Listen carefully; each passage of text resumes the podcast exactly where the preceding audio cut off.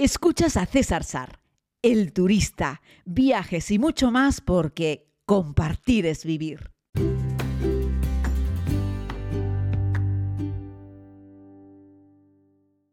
Saludos querida comunidad, les doy, les doy la bienvenida desde el campamento en el corazón del Serengeti. Estoy en el Bush Camp, un campamento que reconozco me gusta, conozco desde hace años y está en el mismísimo centro de este parque nacional. Como les estoy contando durante estos días, me lleno siempre de emoción que estoy en estas tierras y miren que las he visitado en varias ocasiones, pero el lugar realmente merece mucho la pena. Me estaban comentando ahora Fran y Tania, antes de venir al desayuno para tomar los jeeps y continuar nuestra ruta, que había por fuera de la tienda un Masai que les estaba esperando. El motivo no era otro que había, una, había varios búfalos rondando eh, pues el exterior de la tienda en la que ellos duermen. Así es que están siempre velando por nuestra seguridad. En los campamentos son precisamente los Masai los que nos cuidan, los que están atentos a, a, nuestras necesidades. No son los que nos sirven, son los que nos cuidan, los que velan, ya les digo, porque todo esté en orden, tanto de día como de noche. Y si bien para entrar y salir de las tiendas del campamento por el día no hace falta ir acompañado, por la noche sí, es muy importante, ahora hablaremos de ello, cuando se mete algún animal de estas características, como un búfalo, que es uno de los cinco grandes, pues ellos están un poquitito más alerta. El campamento, para que nos hagamos una idea, es una hilera de tiendas de lona de alta resistencia, con el suelo también de, plástico en este caso, muy grande, más grande que, que, un apartamento, con una ducha que tiene un plato de ducha y un bidet, pero no hay nada de obra, todo se puede montar, desmontar y desmontar.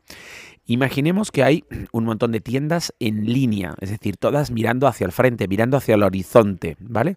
Y en el centro tenemos dos tiendas principales, la del salón y la del comedor, y hacia el otro lado, de nuevo, una hilera de tiendas. Así es que todo el mundo tiene un porche, todo el mundo tiene ventanas que miran hacia el Serengeti, que miran hacia la sabana, hacia las acacias, hacia el infinito, hacia la llanura sin fin. Los animales, tanto de día como de noche, se acercan al campamento. De noche incluso pasan entre las tiendas, porque necesitan atravesar este lugar para ir de un punto a otro. De ahí la importancia de no salir por la noche y mucho menos de hacerlo sin la compañía de un Masai. El interior de las tiendas, pues tiene una mesa de madera, una mesa de escritorio, por cierto, de madera, madera grande, buena, un sofá, tiene una cama, eh, tiene mosquitera, tiene un baño completo, tiene un par de muebles accesorios, tiene una pequeña librería, te dan botellas de agua para que te laves los dientes, te dan botellas de agua para que bebas. Tienes un espacio donde poner la maleta, tienes un par de albornoces, tienes toallas, tienes eh, alfombras en el suelo. Estamos hablando de un espacio muy confortable, muy cómodo. Una tienda de altura, dos metros y medio, tres metros de alto, que tiene dos lonas exteriores para proteger del frío, pero también del calor.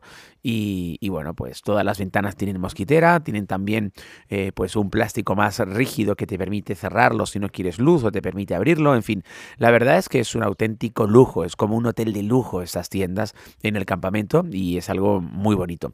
Lo que encontramos en la mesa, en la mesa de estar que hay en, dentro de la tienda es una linterna y también encontramos un walkie-talkie. Este ya está colocado en el canal correspondiente, solamente tienes que encenderlo, pulsarlo y llamar para pedir, por ejemplo, que venga un Masai a buscarte a la tienda si es de noche o si estás en las zonas comunes, les pides a una de estas personas que te acompañe a tu tienda.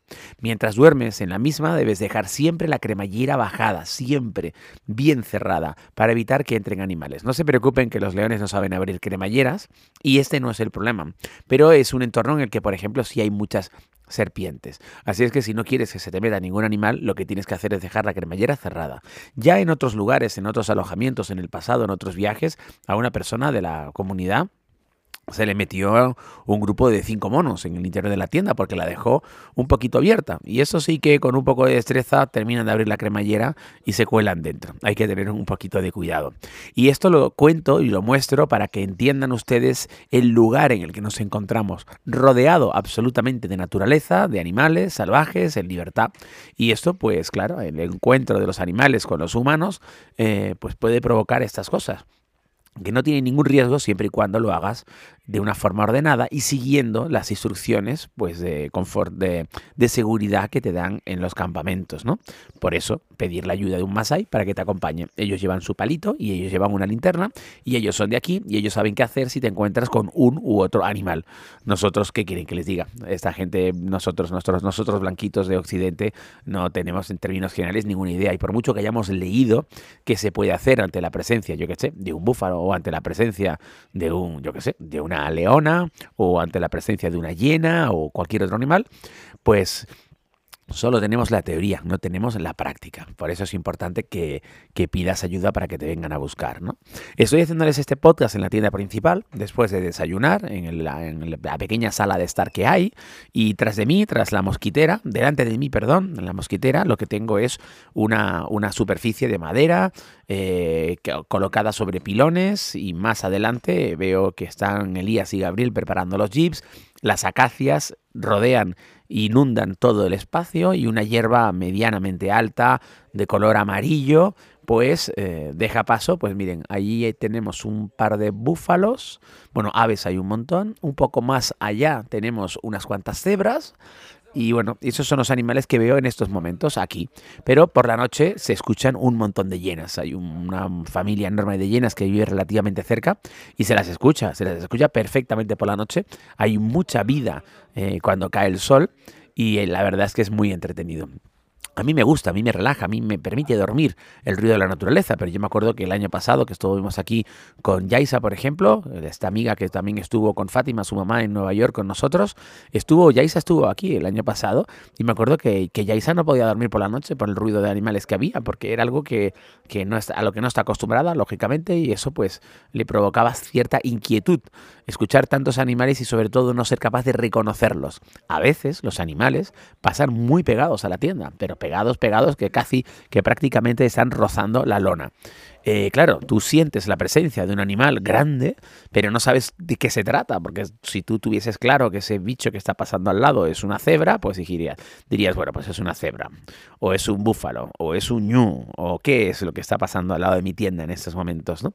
Pero puedes estar tranquilo, es seguro, sea lo que sea lo que pase al lado de tu tienda, ningún animal va a hacer nada por intentar entrar. ¿eh? Recordemos que nosotros no somos comida para ningún animal del Serengeti por un montón de razones, ¿no?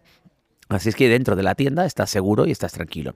Fuera también pero fuera y de noche es mejor que estés en compañía de una persona, de un profesional.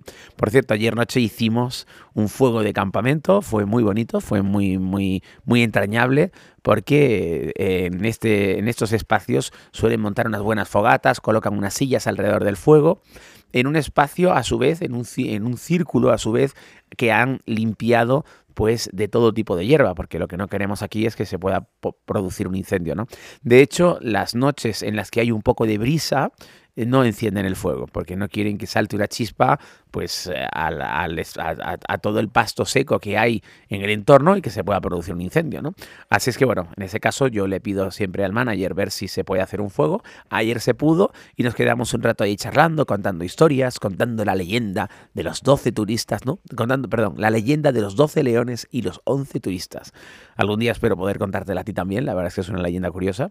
La leyenda de los 12 leones y los 11 turistas da un poquito de miedito, pero bueno, no es nada que no se pueda, no se pueda soportar. Y yo creo que al calor y alrededor de un fuego de campamento en el Serengeti con un cielo parcialmente estrellado porque había algunas nubes, pero en las zonas en las que no había nubes se veía un cielo negro intenso con un montón de estrellas y, me parece que es un sitio magnífico donde poder contar alguna historieta así un poquitito de, en fin, no sé, como de miedo de la zona esta del Serengeti y, y el entorno del Parque Nacional del Gorongoro, a donde nos vamos a dirigir, a la reserva del Gorongoro, perdón, donde nos vamos a dirigir a lo largo del día de hoy y esa será una historia que les cuente mañana. Está todo el mundo muy contento, los horarios que hemos puesto para madrugar los están cumpliendo.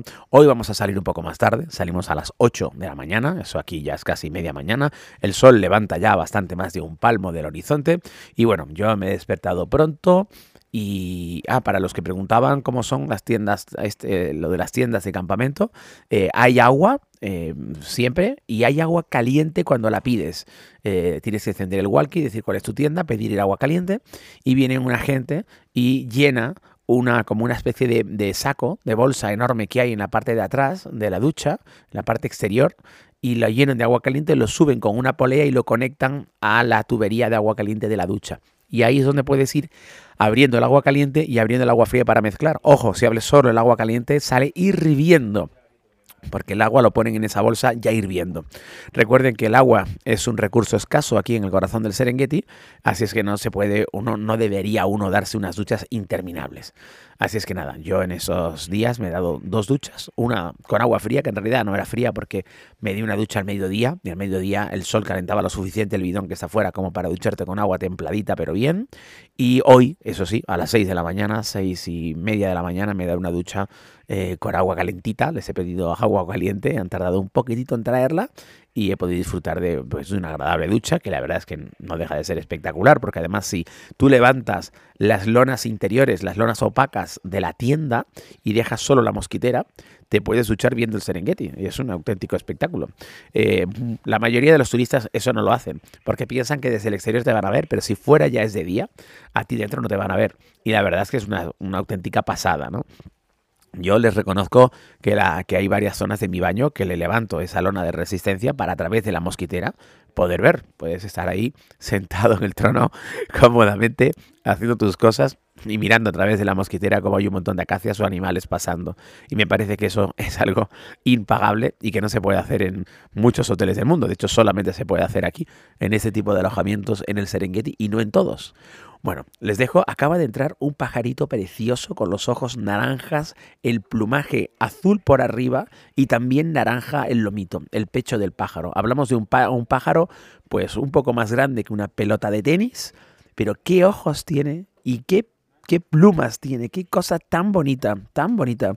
Ha venido aquí correteando al interior de este, de este living en el que me encuentro, me ha mirado y se ha ido. Madre mía, qué cosas. Esta es la maravillosa naturaleza de Tanzania. Un abrazo muy grande, querida comunidad. Espero que estén muy bien y nos escuchamos mañana.